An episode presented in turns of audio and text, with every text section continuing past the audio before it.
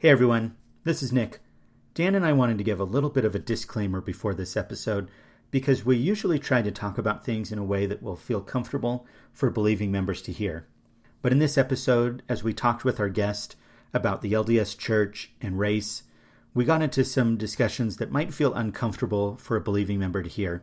We hope that you'll stick around to listen to it because we think that our, our episode in this discussion was really great and it's really important to hear. But we just wanted to give you a little bit of a heads up so that you know that it's coming. Thanks, everyone.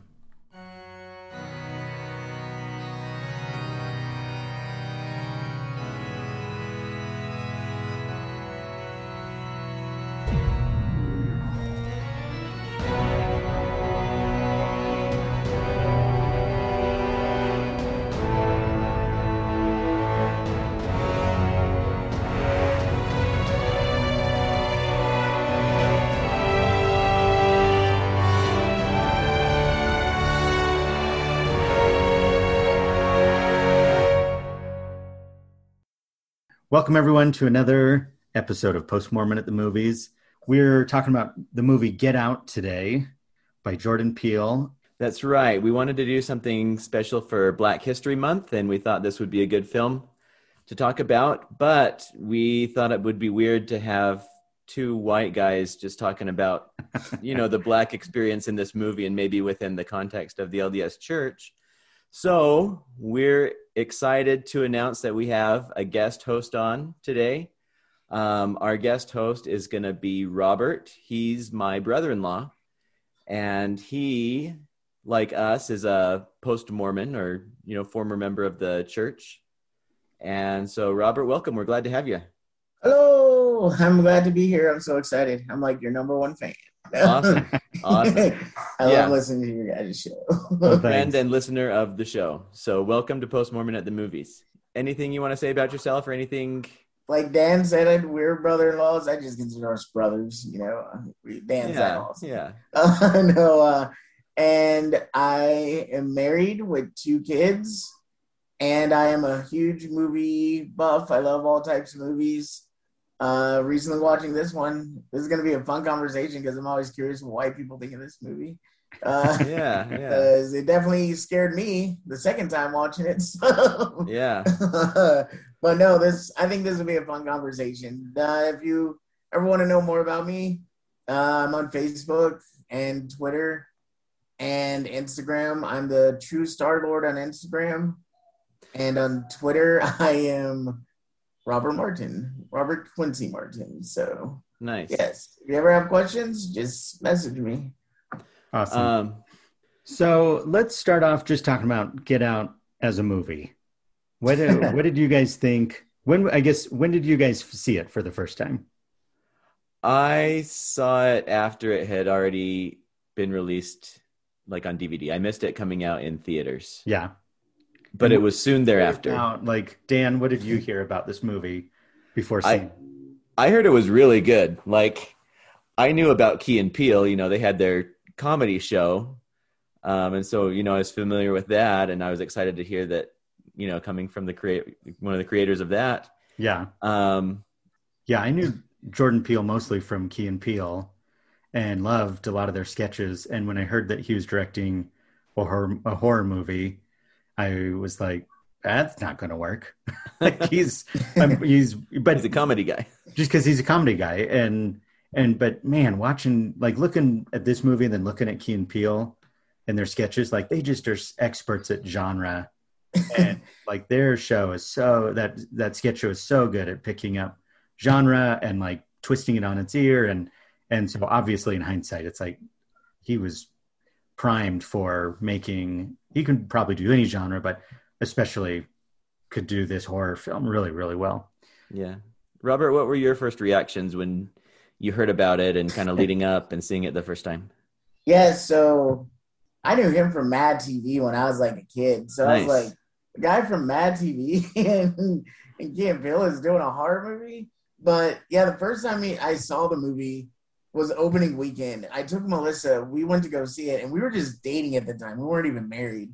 Mhm. So it was quite an experience to watch it with Melissa next to me because one, it was terrifying. It scared me. But two, I was excited because I was like, so you're telling me it's going to be a horror movie where the black character is the lead.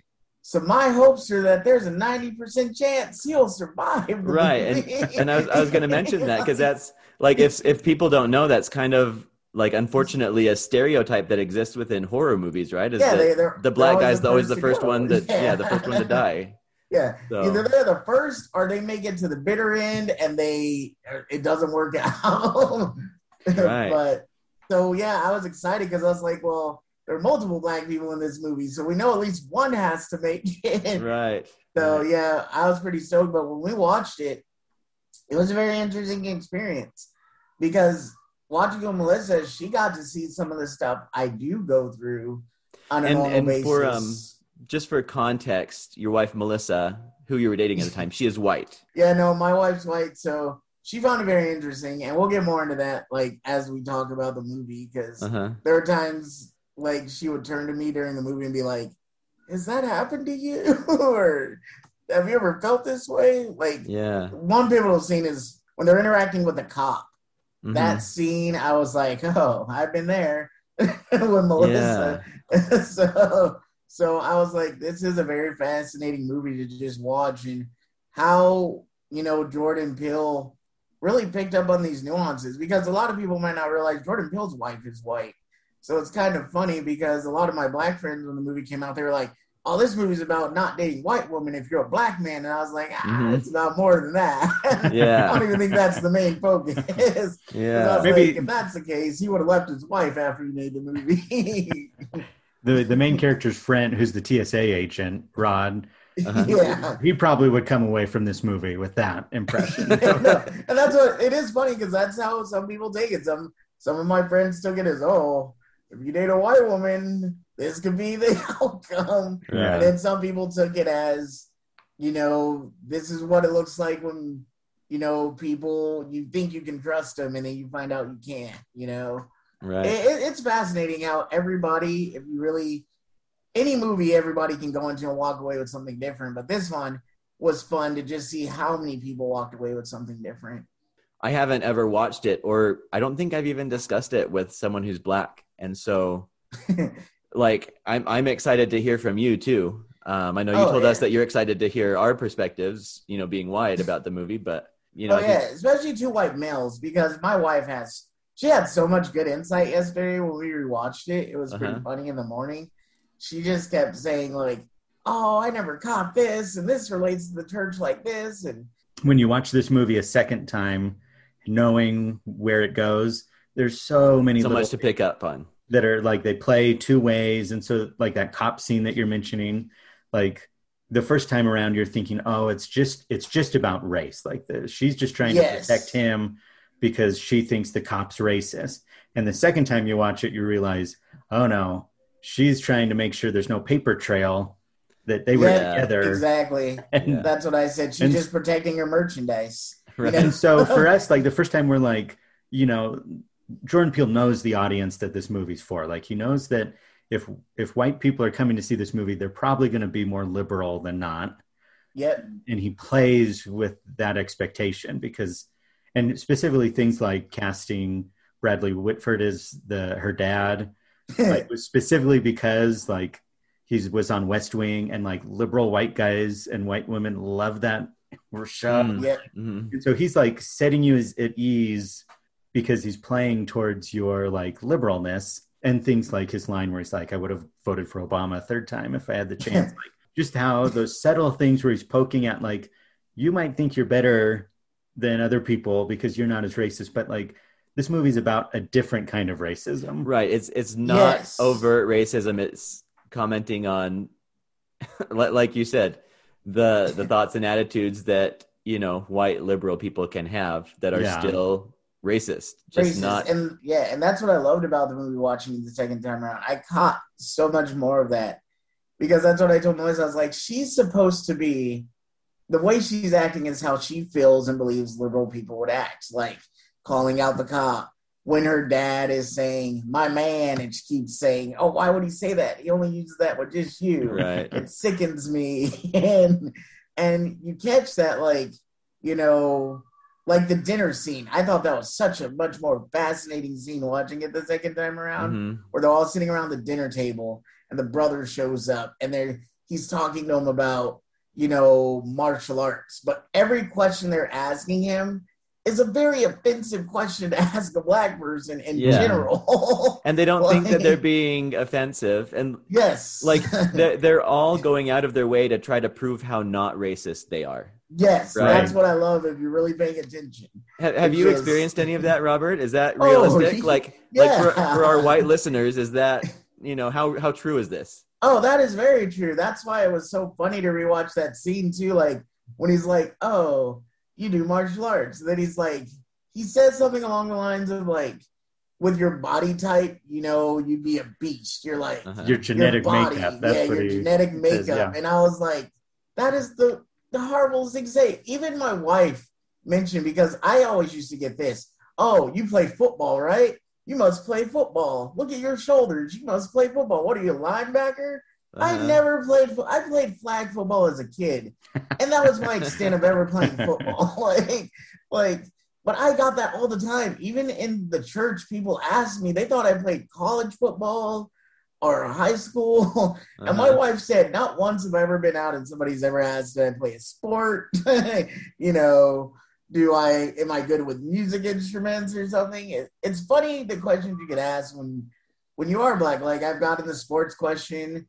Uh, I've gotten the like, you know, you know, are you nervous question? What's it Mhm. like dating a white person question? You know, Mhm. uh, you, like even that scene in the movie where the girl asked the lady asked her his girlfriend is black are black men better than white men at sex like she Uh-huh. blatantly asked that in front of him we've gotten that question and it's like no way. You yeah you you you get people that ask the most ridiculous questions and they might think it's funny and the, and the funniest thing is they really don't ever think that it's offensive they think oh it, it's cool you know like we're just we're just asking because we're curious you know. Wow. but in the church too i used to get uh, it was ma- it was never the sex question it was always sports or it was do i agree with black politics Uh-huh. and do I agree with black athletes and kneeling and stuff? and that was Yeah. a big one. I remember there was a we had a talk in the church and old guy pulled me aside and he was like, I know you're a good man, especially because you're in this church. So you would never agree with kneeling, right? Because that's just Wow. blatantly wrong. And I remember sitting there and I was like, I have no opinion on the subject matter because I didn't know what to say. I like this is an old guy. I'm taught to respect my elders when I was young, so I'm just like, I'm just gonna let him feel the way he's gonna feel because there's nothing that's gonna change what I say, and I don't feel like getting in an argument with an old guy. But it was also interesting because there would be people in church that would bring it up, and when you're the only black person in that situation in that Mhm. room, it can get so uncomfortable I because you want to say something, but you feel like you can't Uh-huh. because it's like, well, if I say something, there's no one in here that can back me up, and if they do back me up, I don't know if it's because they genuinely agree with me or they just don't want to look bad. You Yeah. know? So, yeah, yeah, I've been in those weird situations before. And just to give some context, Robert, maybe we should have talked about this in your introduction, but Oh, you were yeah. you were not raised in the church. No, right? I You're a was not. convert. Yeah, I was a convert. How old were you when you were baptized? I was 20, I think I was 27, 28 years old. Okay. People don't know this, but when you you get baptized, you go to a singles ward if you're under the age of 30, I believe. I think it's 30 or 31. Mhm. Yeah. yeah, 30, 31. So when I went there, I knew I was on a ticking time clock, I guess, to get married before I aged out. And I Mhm. thought because when you're new to the church, they kind of make it seem like you got to get married, otherwise we're gonna send you to the adult ward, and then you're That's new. not just if you're new to the church, but yeah, that's true. Yeah. If you're in the church, you you feel that. I saw so many young people with this pressure to get married, and I remember going in there like, if it happens, it happens. If it doesn't, it doesn't. But at the same time, the more I stayed in the singles ward, the more I started to feel that pressure of like, Right, because that's just oh the man, I culture gotta there. find. Yeah, I gotta Right. find a wife. I don't want to be one of these people. You're looked down upon if you don't make it. you know. And so, so how long were you a member of the church before you stopped attending, or before you, you know? Oh, okay, so, yeah. So I was a member for five years, um, and you know, I would say I had friends that were like the TSA agent, where they were like, Uh-huh. "Hey, man, don't drink that juice." Mormons and black people, we haven't always gotten along, and of course, I was like, "You don't know what you're talking about. These Mormon people, they're cool." And that's the best thing Get Out did that really made me relate with the Mormonism aspect was when he first arrives at the house, everybody treats him like he is the most special person. Like Yeah. at the party, everybody's talking to him. They're at even if the questions are offensive, he he feels like everybody wants his attention. You know, Yeah, they all, and that's what Mormonism did so great. They make you feel like we love you. You're a family. and Come I think. I think part of that is because you're a convert, and I feel like there's a culture in the church that they do that to converts regardless oh regardless. yeah. But also, like the fact that you were black, like made it more it's like this special exciting. unicorn. Yeah, Yeah. yeah, Yeah, And- I, I think. I mean, I think a lot of that stems from what we were saying earlier of just that feeling of like showing how not racist.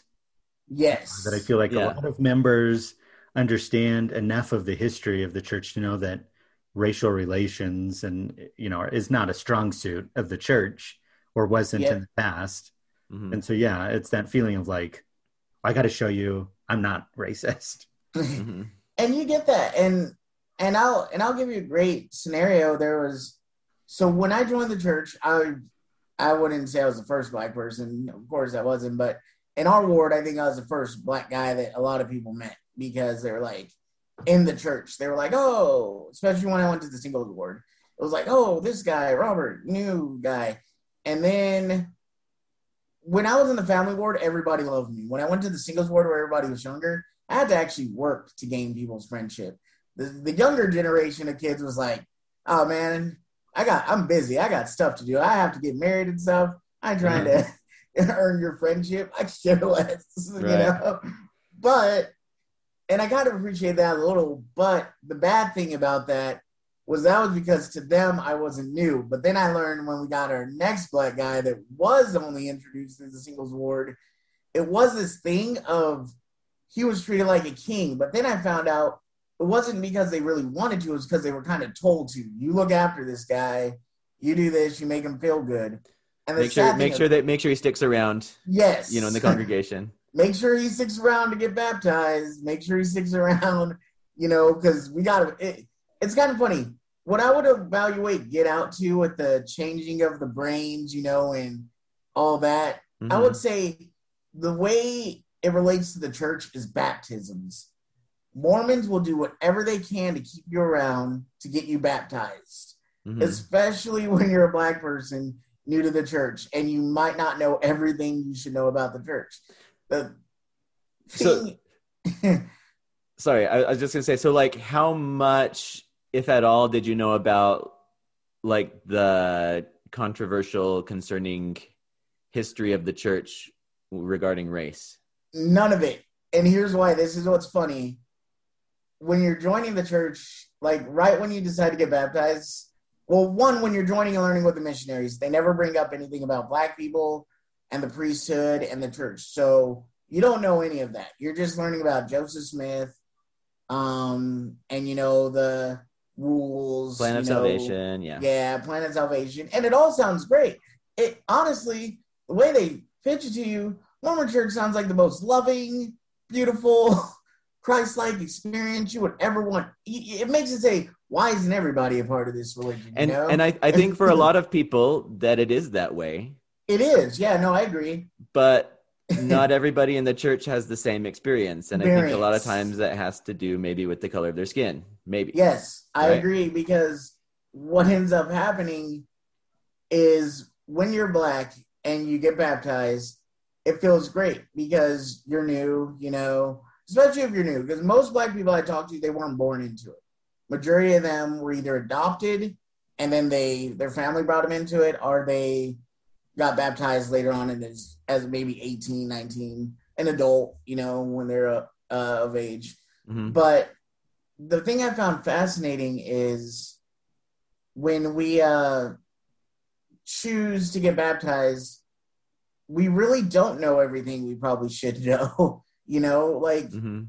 and the sad fact is, the more you start, you don't learn the stuff about blacks in the priesthood until you're maybe in the church five years, like I was, where they start to give you, like, as you know, you get the priesthood, the Melchizedek priesthood. The more you get that stuff, the more they're like, okay, now read this, now read this. And then by the time I got to, well, read about blacks in the church, that's when I learned. But the problem is, I don't think they understand the church. Is when black people read that, it's a shock for you, like Mhm. to learn that. Just like when and Get Out, when when Chris realizes what's happening, like when he starts to put all the pieces together, it's a shock for him. He's you like, know? oh no, what am I doing here? Yeah, and Mhm. and he, and to his credit, he literally tries to get out. Like he's like, we need to get the keys, we need to go. And I feel like that scene with the where Chris wants the keys and he just wants to get out, and you can tell he's nervous. That's how I felt when I learned about blacks in the priesthood because I was like, oh, had I known this all happened, I would have very much thought a lot more about do I really want to join this church, you know? hmm I would have wanted to do a little bit more research, be a little bit more aware. But you feel like once you're already baptized and in it, that you can't go anywhere because you no longer have the keys. Your bishop has the keys. Your like friends have the keys. hmm If you're married, your wife has the keys, you know? Because the last thing you want to do is tell your spouse you want to leave the church because that could end your whole marriage. You could lose your kids. I mean, for a lot of people, hopefully that's not the case. I got blessed. My wife was very much supportive, but Mhm. you know, not everybody's spouse is going to be that way, you know? Right. there there are people I know they lost their spouse by leaving the church. Um, so it's a scary thought to not have the keys like Chris didn't in that situation, and to know that you're now along for the ride with them. They're controlling what's about to happen to you from this point out. Like to go Yeah. back to the movie because to me that's what that scene represents. Chris no longer has control. He's about to be along for the ride the rest of the movie and so he can figure out how to outsmart him, you know. Yeah. Uh, and that was kind of my journey with the point because I stayed in the church. I believe of my friends who got baptized, uh, black, two of them left. No, all of them that got baptized left, but the ones that were already in the church when I met them, they stayed. And I feel like I've been doing a lot of talking, so let's go with you guys about how you felt about some of these scenes I just talked about. Sure. Well, and one other thing that I just wanted to go off of what you had said, you know, you're baptized not having known any of the background history of the church. You know, the church a while back came out with those essays about controversial or maybe problematic areas, yeah. just to kind of like, and didn't you say that at one point you were given that to teach to like a Sunday school class or something? Oh yeah, and I that was interesting because I ended up teaching it to my Sunday school class. The teacher in the room who was like, you know, because I was taking her spot, she was just kind of showing me how to do it for the Mhm. calling. Uh, just in case anybody's listening who's not born when we get callings, and mine was to teach youth, and so was hers. But uh, yeah, when I was teaching it, she had no idea this happened in the church at all. She was crying when I taught the lesson. None of the kids knew about it. And the kids were like, it was kind of funny because to me, the kids have more common sense than people did back then. Because some of the kids were like, I don't understand why Brigham Young would do that. Like, what's wrong with black people just having the priesthood? Yeah. You know, like what's wrong with anybody of color? Why did because the kids even knows some kids, and I'm actually happy that their parents didn't teach them this, that people with dark skin were considered cursed and Mhm. you know, and and I had to explain to them, and the way I explained it to them, I said, I couldn't have married my wife and gone to heaven or any of that, and it made some kids cry. I think it was really, really unfair of you, like not really knowing the background of, you know, the context of blacks within the LDS church, and then like you're given this thing where you have to teach this lesson to kind of like defend Yeah, defend the church. the church and the reasons of why that might have been that way. Yeah, and I was just and- because you had you told me about that, you know, told us about that earlier, and that just like my jaw dropped when I you had said that you had to do that. And the worst part is now that you mentioned it, Dan, I didn't even realize I was put in that situation of having to defend the church of something that hurt me. You know, like Yeah, I was like having to tell these kids, yeah, they did all this bad stuff, but it's okay because you feel bad. But at the Mhm. same time, reading it to these kids, I was getting upset like that day. Like I was thinking to myself, these kids have every right to be upset. You know, yeah, like you know that this is something that it's beyond me that the church hasn't had like a conference and they i feel like that kind of issue a church should have had a general conference where they discussed it they talked about it to all their members and then they apologized for it you know? I think that's something that they need to understand.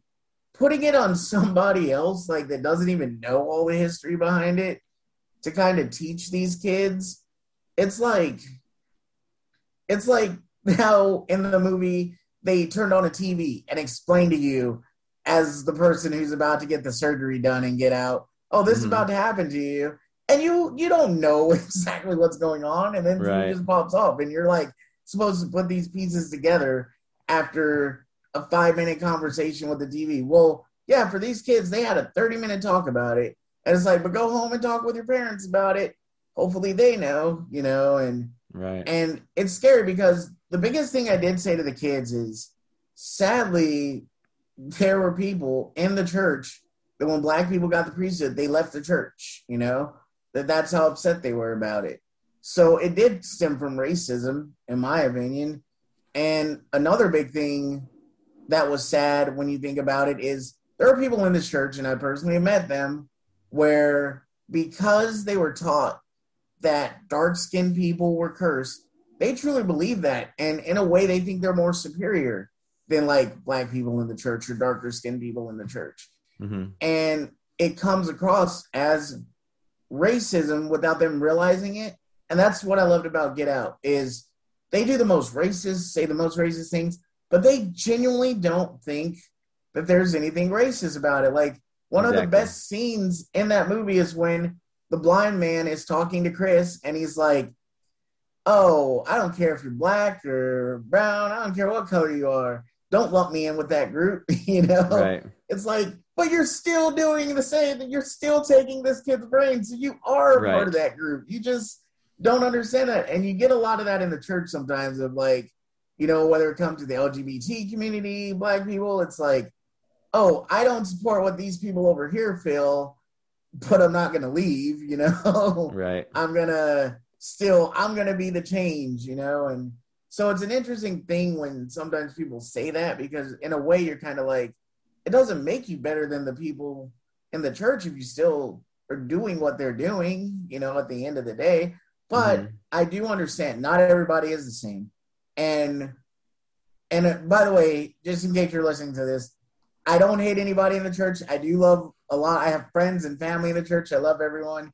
It's just it was a frustrating experience hmm to be a black person in the church and watching this movie because I never once thought, how can a movie relate to my experience in the church, you know? But Yeah. watching it out, I was like, yeah, I was kind of groomed in a way by the people being so kind to me. And I was excited to be a part of it all, you know? And then when black people in the priesthood came into play, that's when I started to question things a little.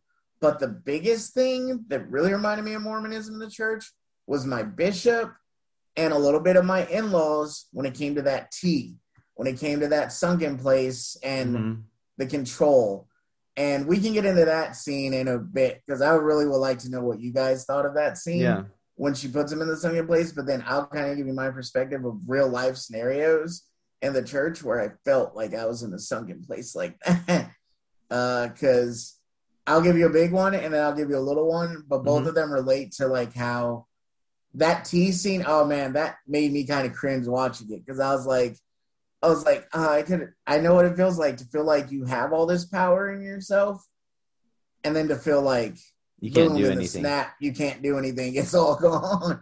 Well, I think it's interesting. You know, the last movie Dan and I talked about was Fiddler on the Roof, which is also a very specific point of view about a culture that's very specific and unique. and I feel like I need more context. And so I was looking up a lot of like what Jordan Peele sort of said about the movie. The most succinct sort of thing I've seen him say is he tweeted about it. And he said, the second place means, this is him, his the quote from him. He says, the second place means we're marginalized. No matter how hard we scream, the system silences us. Yep. And I feel like that's such a succinct way. I mean, like, obviously, very smart way to just summarize that idea because that's obviously what's going on in the movie. I feel like as a and society. and society, right? Yeah.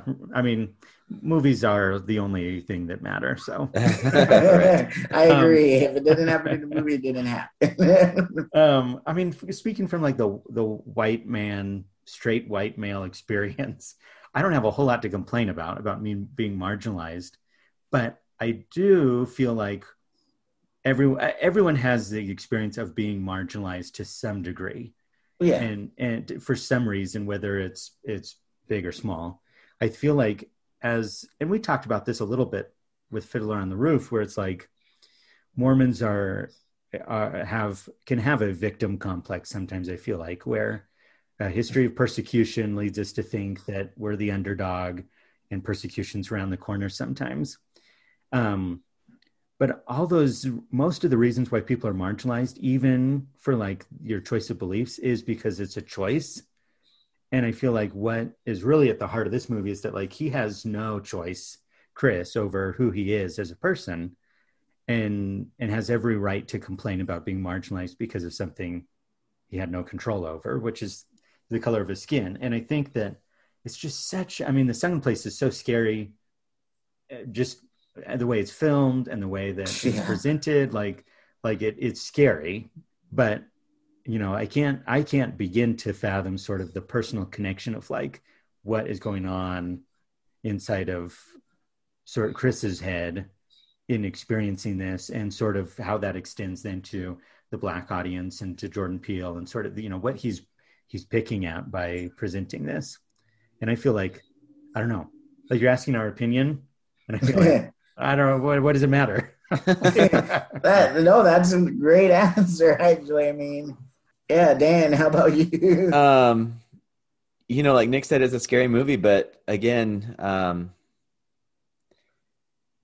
you know i don't think that i've ever been like experienced something analogous to that in real life you know obviously like you know not falling down a big black abyss but i mean as far as feeling like like My- powerless. like powerless and unable to express my voice like i don't i can't think of very many situations if any that i felt like completely powerless like that.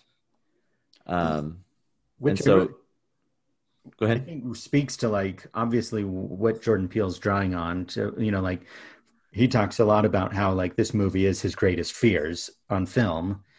And I feel like it's so such a foreign concept to like be worried about your like identity being like stolen basically to become a whole nother like race or or uh, you know person. Like I've I've never worried about that. And I don't I Hmm. think that's obviously because like of privilege and white privilege and like you know that like Dan's saying like I feel like you know I've never been in that situation where I felt that sunken place sort of feeling yeah. Which is that makes sense. totally privilege and like yeah puts uh, you know and part of why like obviously we didn't want to just talk about this the two of us. Yeah. Um Well, one of the interesting one of the interesting things that I had read was about the symbolism of the teaspoon and like the the tea. Um that that can be looked at from kind of like an imperialistic point of Yeah. view. Like like the fancy cup of tea is very much like you know an upper white you know high end society type of thing you know who drinks fancy tea Southern people drink and fancy. and, and I mean I mean Mormons don't drink tea but you know, um, apart. But like, so they would have been as- tipped off right away. Like, stay away from her. right. But as as far as like the symbolism of that going back to like the British Empire and kind of like the colonialism going to all of these other parts of the world and taking what they want and taking advantage of the different places Right. you know that the tea can kind of symbolize that almost. You know, I agree with you guys completely, especially about the tea. What I also liked about that scene, she doesn't give Chris a choice. If when you're really paying attention to it, Right. she pretty Mhm. much forces him to do things he didn't want to talk about, you know, or do. Like, Mhm. like you know, she didn't ask, "Would you like to take a seat?" She's like, "No, sit down, do this, do that." you know, and I thought that was fascinating because it was like, And it's your girlfriend's You know- mom, so like what are you gonna yeah, you're not gonna yeah, what are you gonna do? Our entry into that scene is that she's concerned about him smoking. Yes, in that it it feels initially she's coming from a place of concern for her daughter and that's that's how she's pitching it and obviously Yeah. we learn later that it's more a concern for the you know how he's treating his body because they want it they don't want damaged Yeah. goods. Right. they don't want damaged goods. but i think that Like- that's pretty indicative of sort of their whole approach is that like they come from a place of we we we like you we're concerned for you we want to get to know you and it but it's all a facade for the seedier sort of thing that you know what this family is really after but Yeah, But yeah, like you're saying, he has no choice. and I'll give you a couple of examples if you like. Of one, me and my wife went to the bishop because when you're in the church, you know you got to do your temple recommend. You got to make sure you're worthy to go back to the temple. Mhm. Um, so she went in before me, and then I went in after because they see us, you know, they see you separately. And I remember when I went in there, it was when I was struggling with black people and the church and the priesthood thing with black people. So, and I hadn't been to church for a little bit because my dad was sick with cancer. So I was taking, helping take care of him. So Mhm. I went in the room, and of course, you go in there you sit in the chair. Bishop's in his chair at the desk, and they're talking to you. And I remember feeling when that conversation, when it instantly started off, I didn't feel like I had any power or any say because the first com- first thing of the conversation was, you know, how you doing? And it's like good, but then it was like, all right, let's jump into it. Do you feel worthy? You know, with that checklist of questions. Mhm. Uh, and I remember saying, yeah, I feel worthy and stuff like that. But then he asked me like, um, why haven't I been to church? And I explained to him everything. But then he asked, you know, but it got as we got further down the list, I told him like when it got to the question of the I guess it's where they ask you, do you believe in the prophets and all that? And I told them, I believe in today's prophet, but I'm finding it hard based on reading our history to think that Brigham Young was a prophet for the church because of what he did to black people in the priesthood. And every time I've asked questions about it or bring it up, everybody just tells me it's the past and just to let it go. But it's hard to let go because this is new to me, you know, and that's what I Mhm. told him. And I'm like, I don't know what to do because I'm struggling right now.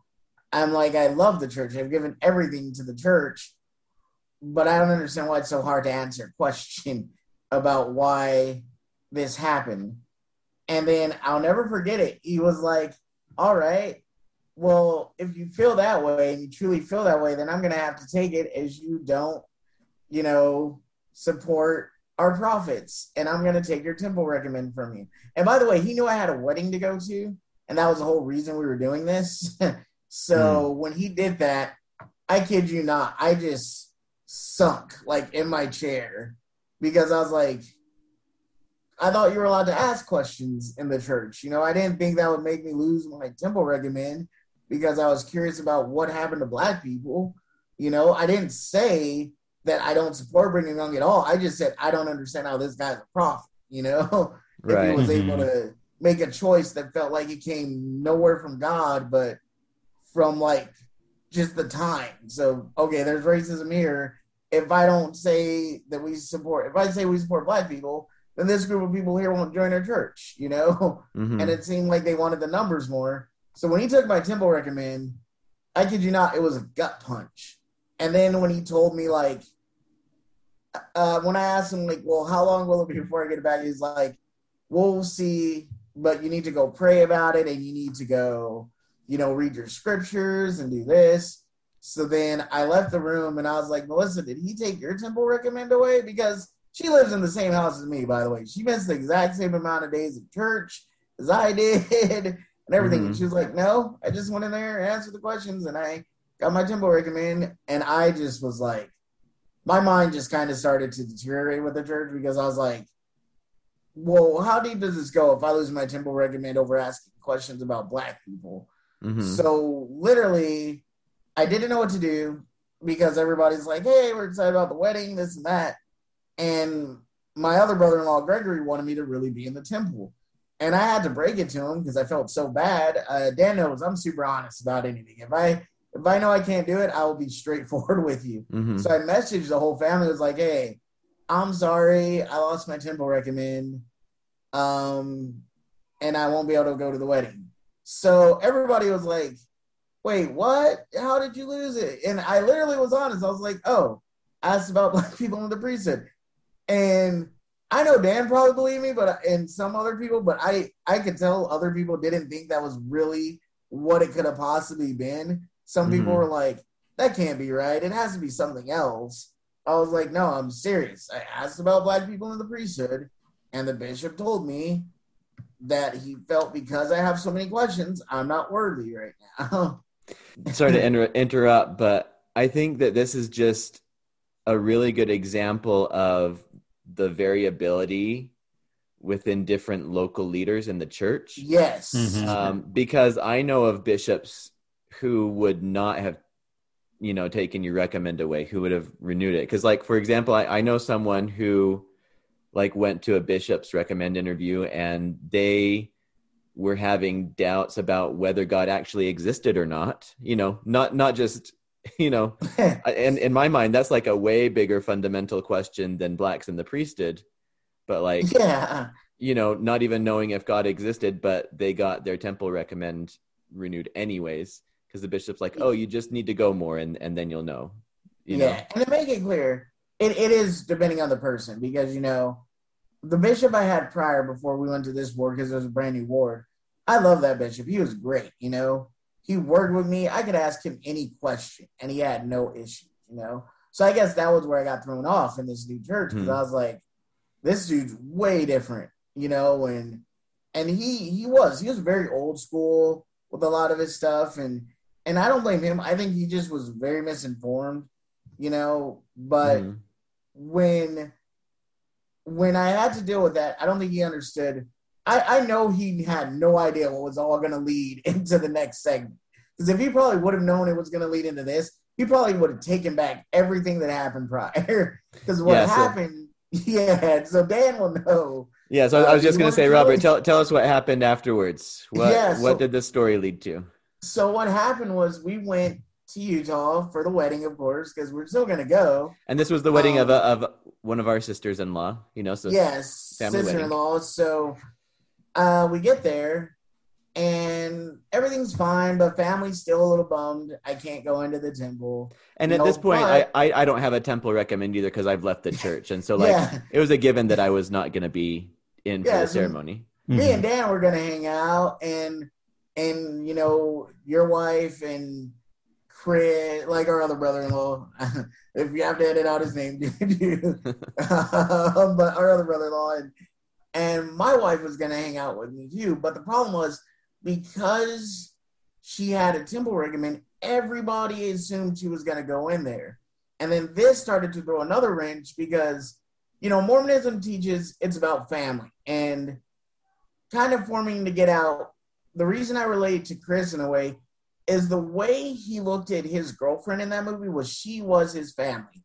Even if her family was turning on him, he truly thought she had his back, you know, mm-hmm. and especially with that key scene, you can tell he truly believed in her until she does what she does with the keys, and then he's like, you can tell that's the biggest gut punch to him at all in the entire movie when that happens. So because he didn't have his mom, you know, he didn't have people. So what I had when I went to Utah was my son and Melissa, you know, Like I love Dan, but I'm not married to Dan. So you know, They're so your number one. up- yeah, they're my number one. So what ends up happening is um, everybody leaves that we go to get some swim trunks for my son because we weren't going to go on the temple. So we are going to go get that, get dressed because later on we plan to go up to a brother in law's house to go swimming with the kids. What happens is my sister in law calls us because they need a ring because everybody already left the house, which we didn't know. So we go back to the house, we grab the ring for their uh, sealing ceremony, and we take the ring to the temple. Now Melissa's like, I'm gonna go drop it off right in front. I'll be right back. And at So this point, Melissa at this point Melissa had a temple recommend. Yeah, she had her temple recommend. So she So could have she- gone in, but she was planning to not. Yes, so right? she's She's- planning on not going in. She just wanted to drop off the ring, come back to the car. So like she had me pull in front. So I pull in front, and she goes in, and I'm sitting in the car for like ten minutes at first, and I'm like, okay, I guess her sister's got the jitters, the wedding jitters, and then another twenty minutes passes. So I'm sitting in the car for about thirty five minutes. So I ended up getting out the car with my son and going in like something can't be right. What's going on? I go inside the temple, and I'm dressed in regular clothes. By the way, I don't have my suit or anything on yet because we we didn't. You know, only Melissa went home, and Melissa wasn't even in anything fancy. She was dressed a little nice. I went in there, and I come in, and the guy's like, "Hello, are you lost?" And I said, "Oh no, I'm looking for my wife. She came into the temple um, to drop off a ring." So he's like, "Oh, okay. Well, let's go to the front." So they take me to the front desk, and they never ask me once, "Am I a member? Do I have a temple recommend? Any of that?" What they ask is, "Where? What wedding was my wife in?" And I said, "Oh, she's in my uh, sister-in-law and brother-in-law's." So I give them the name, and then they're like, "Oh, that started." 30 minutes ago or 40 minutes ago or something and i'm like oh that can't be right because my wife isn't out here she she must be like is she having to wait? What's going on? They're like oh well if your wife didn't come back out it's because she chose to stay for the temple ceremony uh, for the sealing ceremony and we would never make somebody leave if they choose to stay. And i was like no that's not right. My wife wouldn't do that to me. She told me she was coming right back out. So i end up saying, Can you please go get her? Because I have her son. I don't really know this neighborhood that well. I'm not from here. I'm confused. And the guy literally is like, Sir, if you keep complaining, if you keep uh, disputing or escalating, I'm going to have you removed. And I, I'm not like yelling, by the way. I'm like whispering because I know how the rules of the temple work. And I'm like, all I'm saying is, I just would like my wife. And then they literally had a guard come and escort me out of the temple. And I'm trying not to cry because it was such an emotional experience for me that that it was embarrassing because I felt like, why didn't you just ask if I was a member? You know, why didn't you even even they could have gone to where the waiting room was or taken me there where Dan and them were sitting. If I probably would have saw them, I would have been like, oh, okay, everybody's here. I'll just wait with them and wait for Melissa. They didn't even take me to that room. You know, they just escorted me out of the temple back to my car, and I had to get in my car, and I was crying hard. And I just figured my way how to get back home, and I went home, and I just remember calling Melissa, and I was like, "This hurts so bad. I don't know what's going on." I don't understand how the Mormon church works anymore, especially when it comes to family. I thought your family's supposed to be with you. And and uh I ended up leaving Utah that day because I didn't want to stay because I didn't want to take away from my sister-in-law's big day, but it messed me up so bad that I just was pretty much having a breakdown when it came to my faith in the church and religion because I lost my temple recommend for questioning blacks in the priesthood.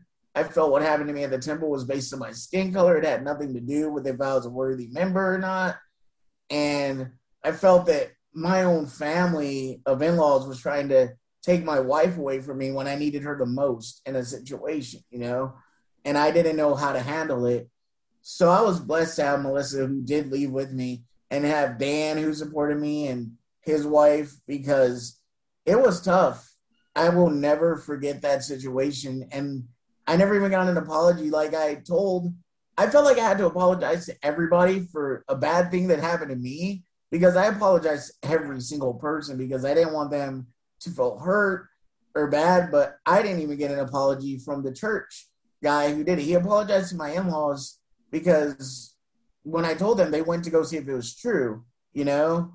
And the guy told him exactly what I said happened. He said that exact thing happened, and he just said he didn't know I was a member, which to me shouldn't have excused what he did at all, you know? Like, member or not, I think I would have had the common courtesy to sit in a waiting room if I told him my wife was there. Um, but yeah, so when Chris is in that situation in the sunken place, and when he's in that situation right after with uh where he's telling Rose that he can't stay there when they're outside and how he wants to go home and he's kind of crying a little bit like he's like I can't stay in this house anymore. I don't feel good here. I feel scared. I feel nervous. I could easily relate to that, you know? And when he has that freak out moment when he's asking Rose for the keys, I think the Lord that my wife actually took the keys and helped me leave because I don't know what I would have done if she would have just been like, "Hey, we can't go," you know.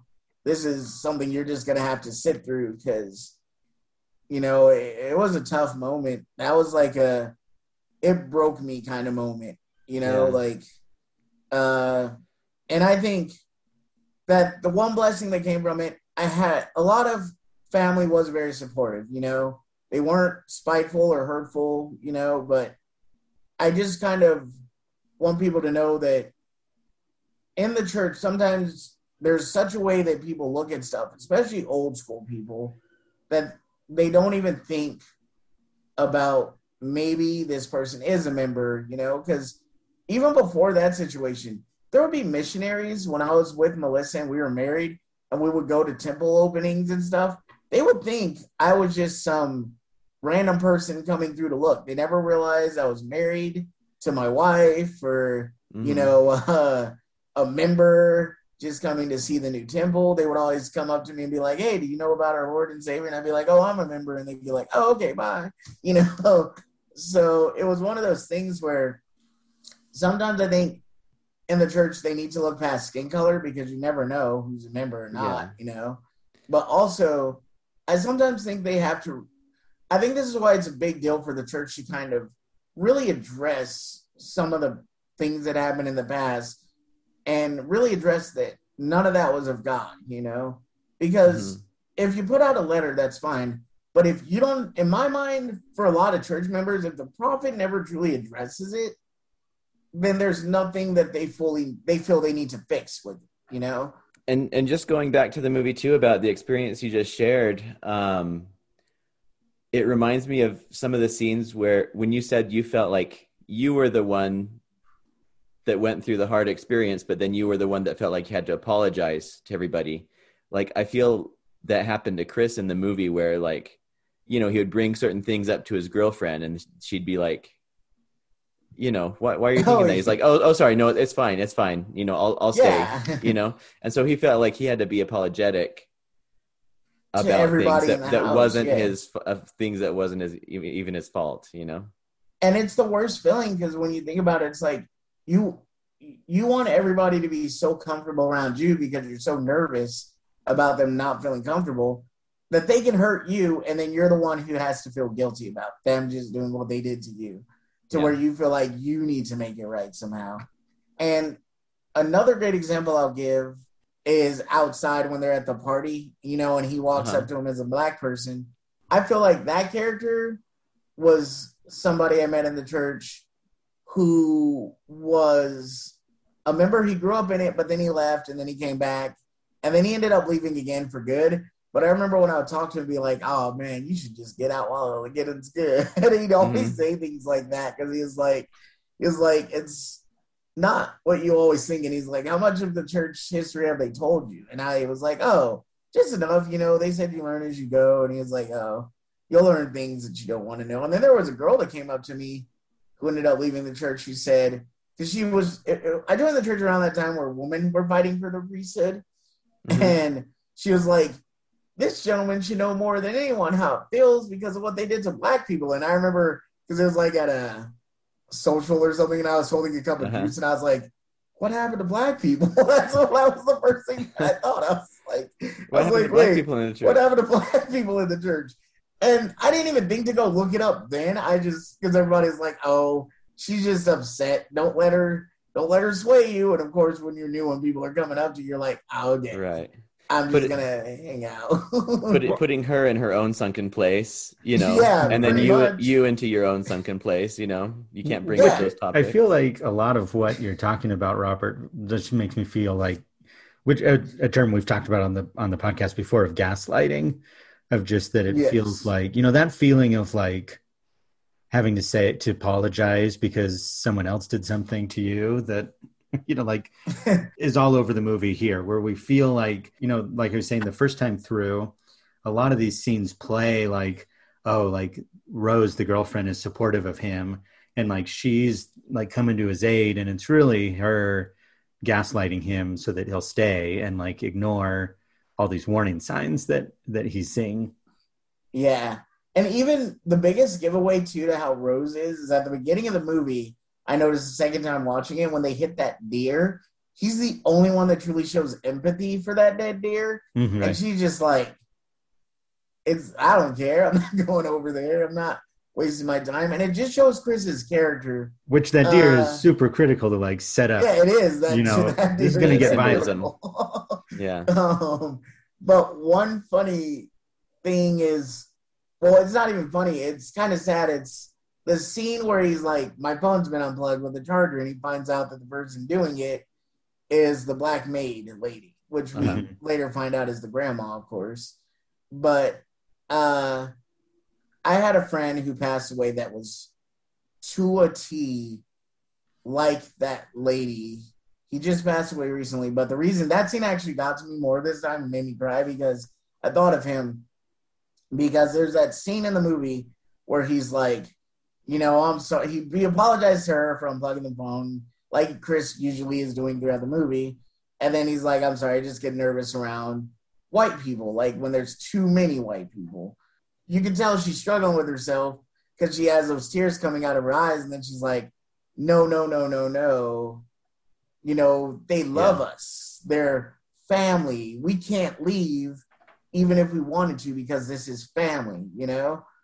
And I had a friend like that, that his biggest struggle was he wanted to leave the church, but he was so he was so unfortunate to be sickly and not have a lot of money that the way the church kept him around was they would help. And he felt if he ever left the church, he had no help for him and his family. So for him, and they they made him feel loved, you know. So for him, he would always be like, "I don't like what they did to black people." He went on his mission and was called and I'll use the word just so people truly understand how hurtful this word can be. It was called a nigger um, by missionaries on his mission. No way. And he literally told the like who's the head of the missionaries when they're in their mission? The mission the, president. Yeah, the mission president. And he just told them, "Oh, it's the South. We do things differently down here. So you just need to kind of get used to it and ignore it." This kid stayed faithful even after all that for like another 15 years in the church and he was struggling, you know. Him, I told him, you know, if you can't leave, don't ever think you're a failure because one, you're not, you know. If it works for you, it works for you, you know. But mm-hmm. he reminded me of that woman because it was like he would want to leave so bad and he would beat himself up because he would leave for like a month and then he'd go back and he would leave and then go back and then he just felt like he was weak. And i told him you're not weak you know? You you're just you're just somebody who struggles with trying to find your truth you know? And i said but if you ever need somebody to talk to i'm always here for you. And he finally did get out. Sadly it was through death but mm-hmm. you know he was a great person and he showed the most christ-like love. So what i told him is just keep doing that to the people of your ward so maybe they can pass that on in the future to say that, you know, the reason I brought that up was because that woman, you could tell she was fighting so hard to regain back that you know consciousness, Power. Mhm. the power, but she couldn't. You know, yeah, man. And so we should get into like what I would say is more so where we get into that dark area when Chris gets captured, fully captured, so we can discuss that because I feel like this ending, I mean, we're getting into talking about sort of the ending. I think just the violence of it is like, there's been such pent up sort of like tension. It's so tense and psychological for so long that, like, by the time he's captured and then, like, it kind of all explodes, you're like, I needed that. like, Yeah. just like, like, even though it's gory and, and um, you natural know, release. I know, but yeah, it is that feeling of like, yeah, finally sort of like letting it all out. Um, yeah, Yeah. you finally can see somebody. You get to see Chris fight back. You're Yeah. like, oh, it's happening. right. Um. So One of, one of the things I got to say real quick though is Yeah. that I did see that Jordan Peele said that they had had other plans for sort of how to get the exposition out of like what this whole surgery is about and that he ended up going with like part of it was just budgetary like filming this Yeah. very simple little video that they would show him but he said part of the reason was that he, he was inspired by the dharma initiative videos in lost to, oh, to make that little video that that's kind of where it came from and as a huge lost fan just got to throw that in there i thought Yeah. that was a fun little reference that. I didn't. I did not know that. That's fun. Hey, he's so Um, nerdy, Jordan Peele. He's so awesome. So he's he's um, you know, he he's captured basically at this point, and it's very overt. There's no more hiding what they're trying to do. Right? They have him down Yeah. in the basement. They have him Yeah. locked up. Um, it's the it's the only time, by the way, picking cotton has ever saved a black man's life. right, which is you know very very symbolic to have him do that at the end. Yeah, yeah, a little clever thing there. what I thought was, I mean, we talked about the symbolism of the deer before, and I, there's a lot of the symbolism of that that we probably haven't dug too deep into. But Like the mother that- stuff. yeah, in that room above the TV, there's you know that taxidermy deer head, which is basically like a trophy, right? Mhm. yeah, But the deer is representative of Chris and like the black people in the film, right? And it's almost like they are trophies that you know Yeah, have, have been hunted collect. down and they're Mhm. using their bodies, right? So there's like very significant metaphor going on with that. And the blind man even mentions to Chris that he was one of the lucky ones because he got to have the experience of being groomed in by the girl where she dated him and then brought him there. Where Lakeith Stanfield, we saw they just kidnapped him at the beginning of the Yeah. movie, like threw With him Ro- in Rose's a brother. car. yeah, Yeah. her brother just kidnapped dudes. So like, it was interesting that they use their kids to do it, but in two separate ways. You know. hmm I mean, I, I think that like you know the movie plays around with a lot of these ideas, but it it becomes overt in this final act as we really realize what they're doing and what the plan is and and what the whole history sort of leading up to this this plan has been. And I Mhm. feel like you know at the heart of that is you know Jordan Peele's fear of like that in order to be accepted he has to become more white sort of or that, that that's like the fear is that like yes. you know that like he he has to lose his identity and his voice in order to become like part of the the like the crowd so to speak and i feel like uh, you know i imagine having lived and worked in in la and eh, which is still you know I, ironically you know sort of one of the most liberal and sort of like progressive places in the united states and still has such a hard time with representing diversity in, yeah. meaningful ways. And so, like, I imagine that because he- he's been in the industry for years, that he, that was, I imagine, a lot of what sort of drove that is that, like, it was that, I'm sure for him, a struggle between like having his identity and his voice, but having to make it fit into uh, Hollywood culture that benefits and, and supports sort of white a, a white dominant voice and how do you how do you work between in that world And and we could probably call that cinematic code switching, right? Right. Where you have to like limit your work Right. in order for it to be maybe more palatable to the the dominant culture. And there are a lot of directors who have done that, and then there are ones that haven't. Like Spike Lee, he'll be damned if he lets somebody tell him how to direct one of his black experience films. But the thing I love about Spike Lee, he shows all sides, you know, of it.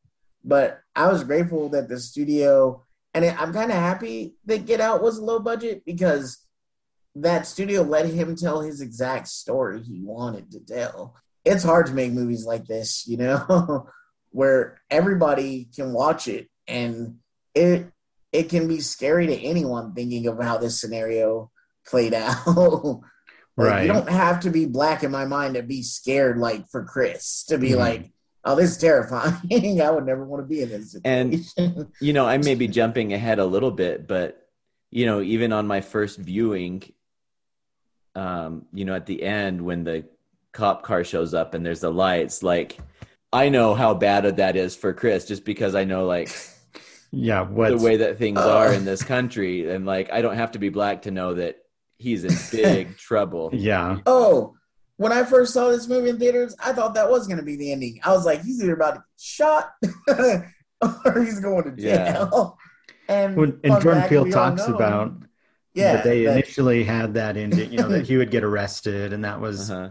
and then just felt like uh, he's been through so much, like we deserve a happy ending for him. Right. Yeah, Well, what- and when Obama was president, he wanted the ending of him getting arrested to be like, "See, America, these are things black people go Like through." but when and, Right. Trump even, got and like elected- and like, I, I watched the I watched the deleted or the alternate ending with Yeah. like the commentary, and Jordan Peele said, you know, he wrote this during the Obama era. He said that there's almost kind of like a post-racial hmm like oh we're not racist anymore because we have a black president now and so like you know racist issues aren't a thing anymore but he wanted Yeah. to make this movie with that ending where he did get caught by the police to show hey look like we still you know have this going Yeah. on but then so he was you know, he like, didn't "We, end up we need a with that. hero right now." yeah we need a hero so and I think if it would have been released during that era and we had that ending, man, I think black people we would have rioted. We would have been like, tear it all down, burn this movie to the down. This is not the ending we Yeah. need.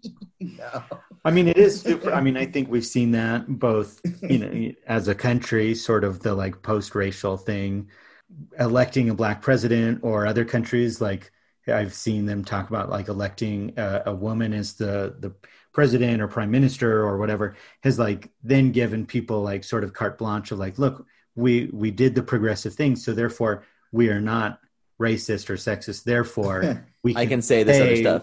That's actually what a lot of black people get. And i think that's the sad thing is you know you get a lot of the why are you so upset? Racism's over. Just let it go. Move forward. Move past it. And you gotta remember it's like didn't happen that long ago. Like the 60s black people were being still hung Mhm. and in the church it wasn't until the 80s black people were accepted as equals so so in the church it was like it was uh wasn't it 78 i think yeah, right, 78 like which is way like- past sort of the civil rights becoming yeah. mainstream. You know, it's it's on the tail end of But here's the thing, though, that really weirded me out is when I was a kid, like growing up, I knew, you know, some of the history of blacks in the church and the, you know, getting rid of the priesthood ban and stuff. And, um, but when I was a kid, I didn't really have like a concept of time or how long ago things were.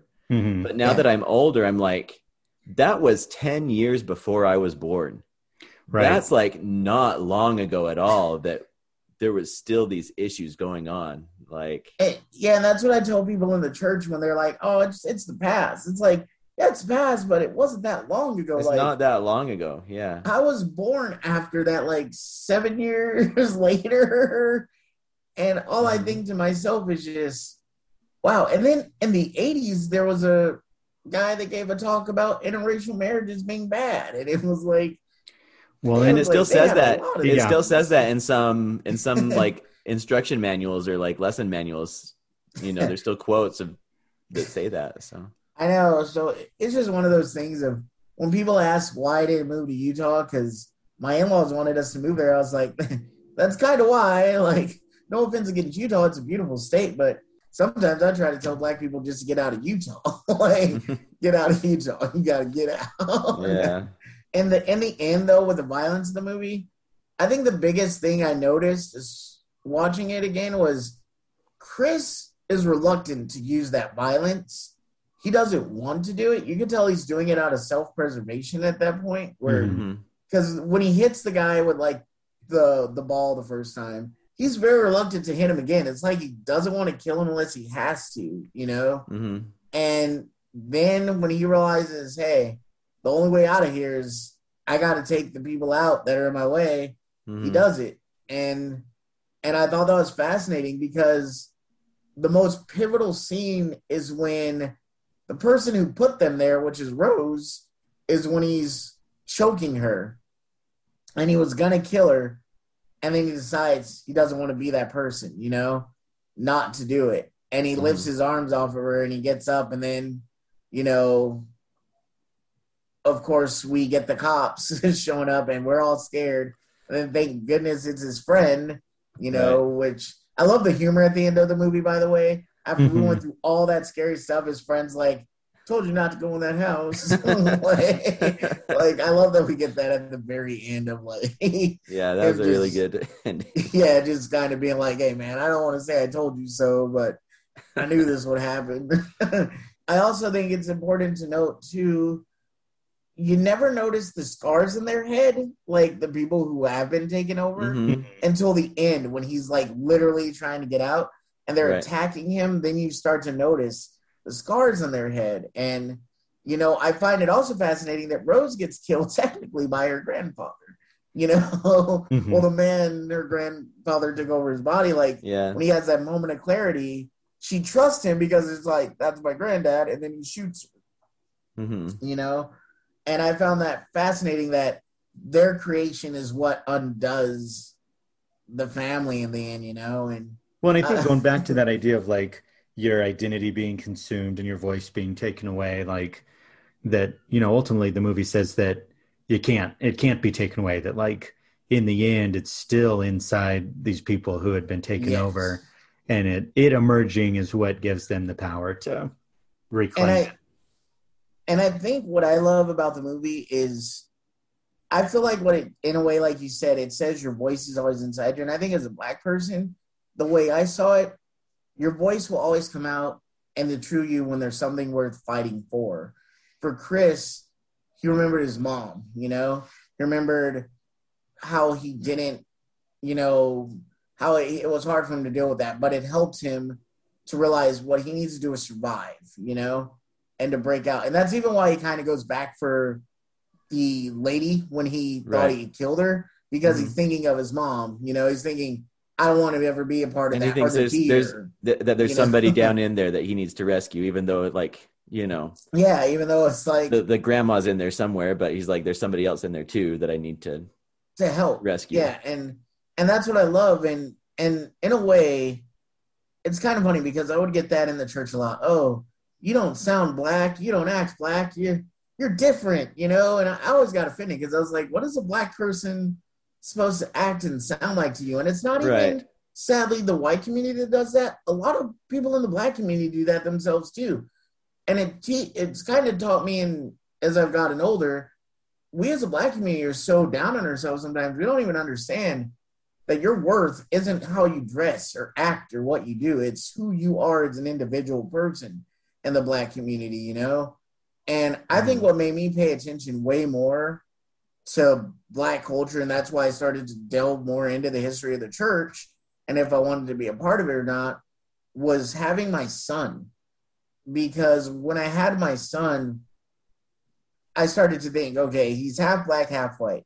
I'm gonna have to teach him part of our culture, the black side, but I also know that in society and life, he might have to go through some of the things I went through. And how do you prepare your child for that?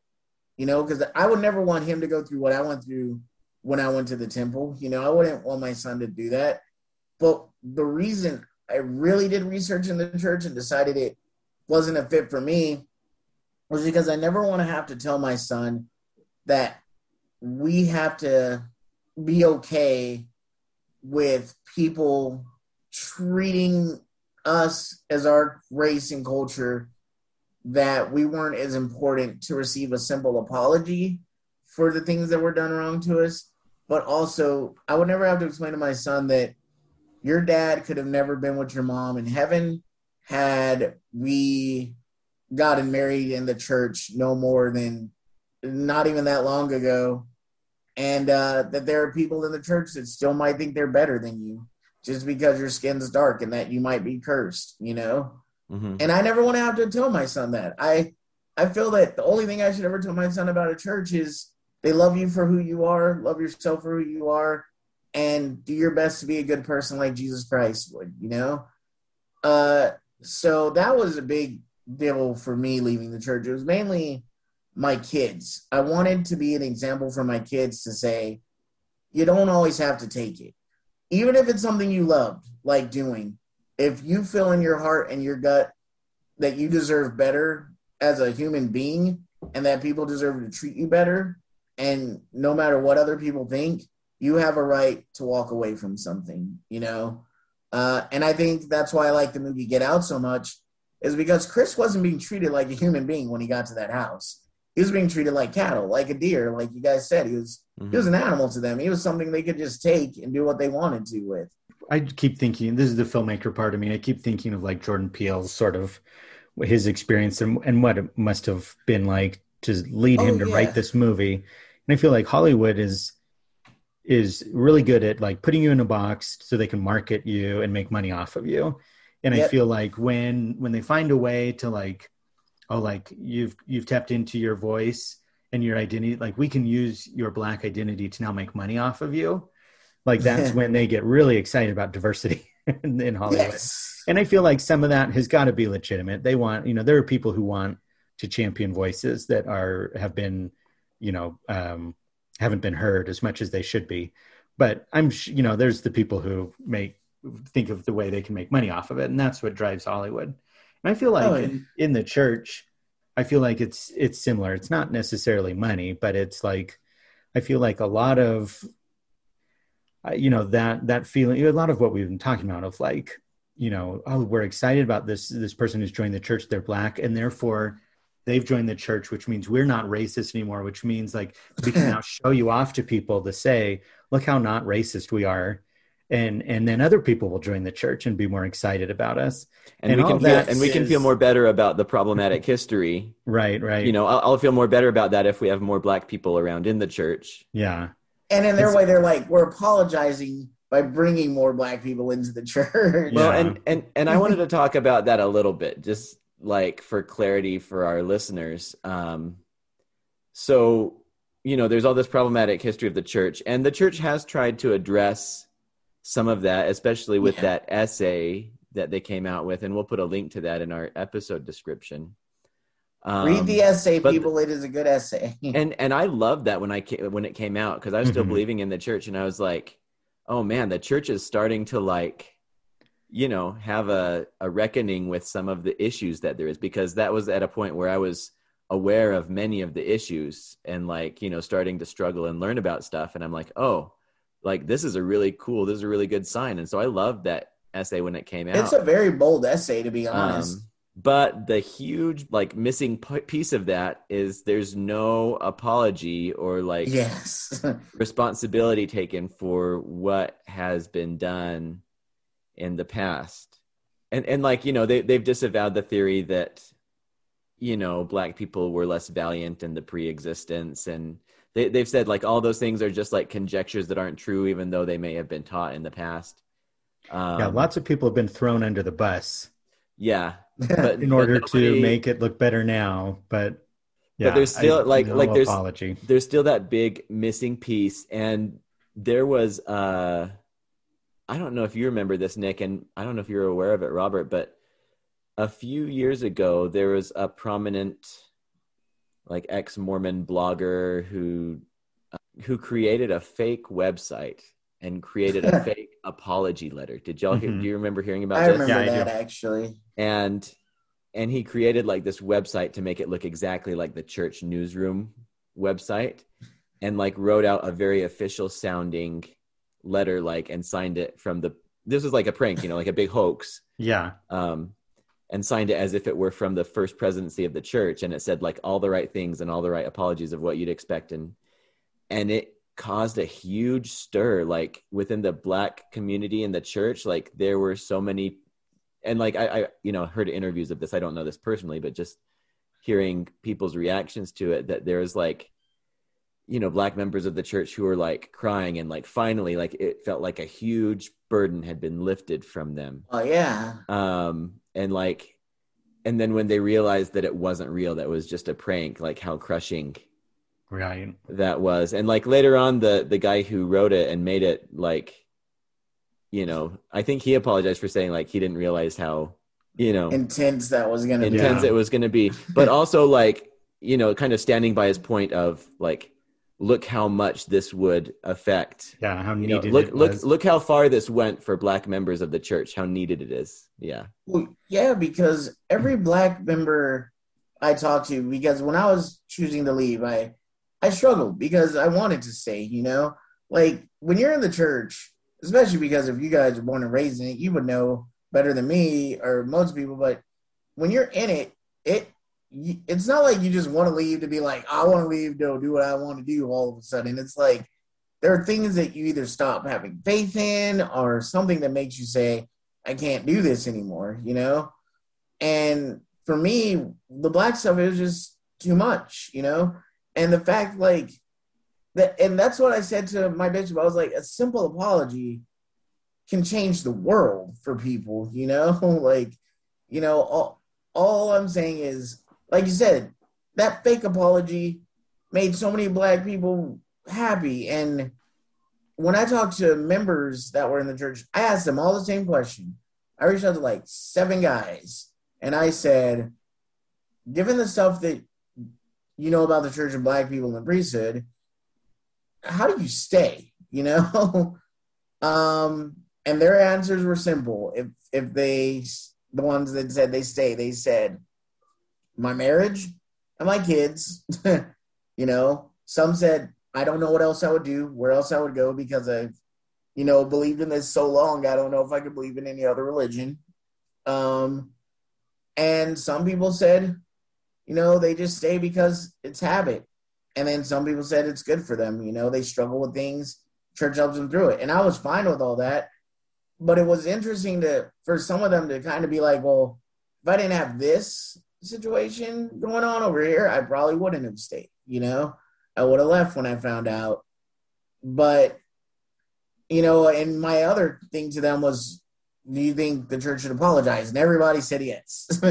you know, Mhm. but you know, the one one of them was a bishop, so he said they should, but if they don't, I'll have to have my faith that one day it'll be corrected later. You know, Mhm. uh, but that's the thing the church should understand is talking about it can change lives, you know. And even if I never went back to the church, I would respect them on such a level.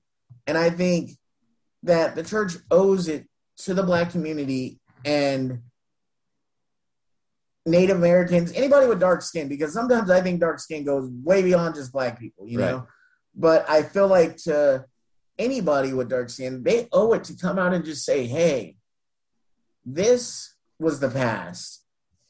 Everybody has a dark past, you know, Catholics, everybody, they, they all, religion can be dark no matter which one you pick. Mhm. um, but we're sorry.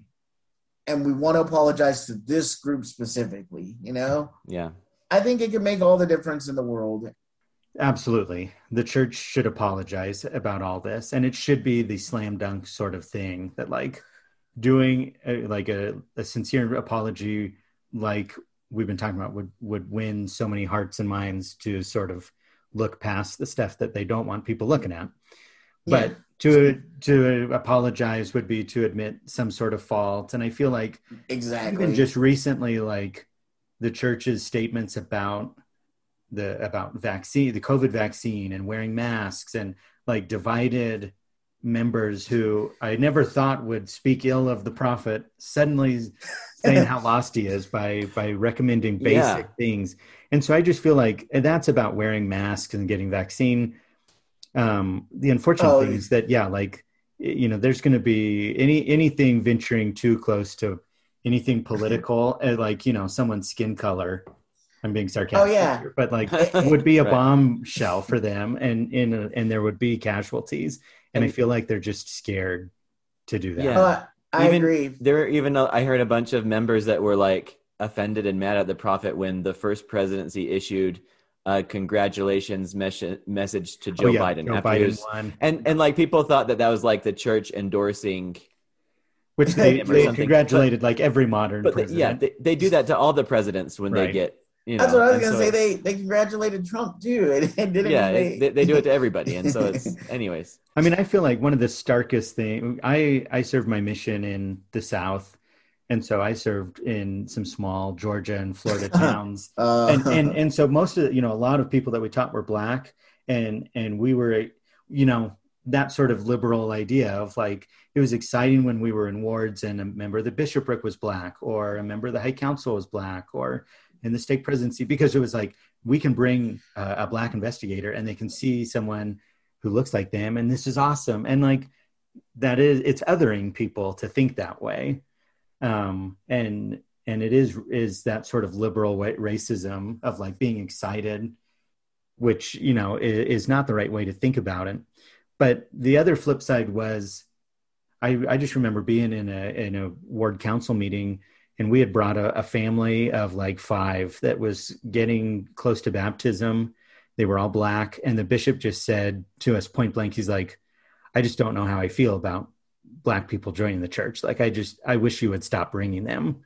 And and and, and a bishop my saying to a missionary. and, and i was training a brand new missionary and he was from california and he's like what just happened? Like he was just like like you know this is not real. And and it was real. And i think that that's the sort of situation the church has to deal with is that like they by you know when they in 1978 like people did leave the church because now they thought it was lost because of the proclamation about race in the priesthood. I think yeah, there are people who are holding on to those ideals unfortunately. And and and people so- left the church when they got rid of polygamy you know and that's how we got all these fundamentalist groups. I just They wish you know the church uh, i just wish the church would say we're those aren't the people we necessarily want and like let's do the right thing and apologize and yeah. But it's difficult because, like you guys said, the church would be admitting fault if they apologized, and definitely right now there's so much going on,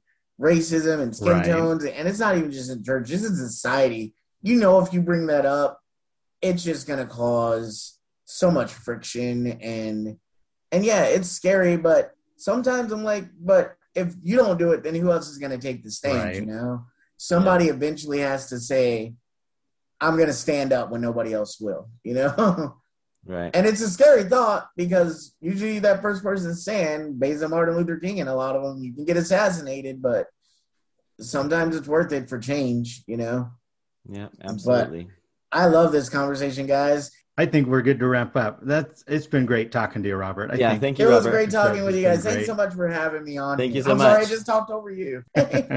thanks for joining us post mormon at the movies yeah we'll talk to you guys later see you next time All right, be safe. All right, bye. Post Mormon at the Movies is on Facebook, Twitter, and Instagram. Follow us for regular updates and subscribe on your favorite podcast app so you can download episodes as they become available. Thank you for listening, and we will see you at the movies next time.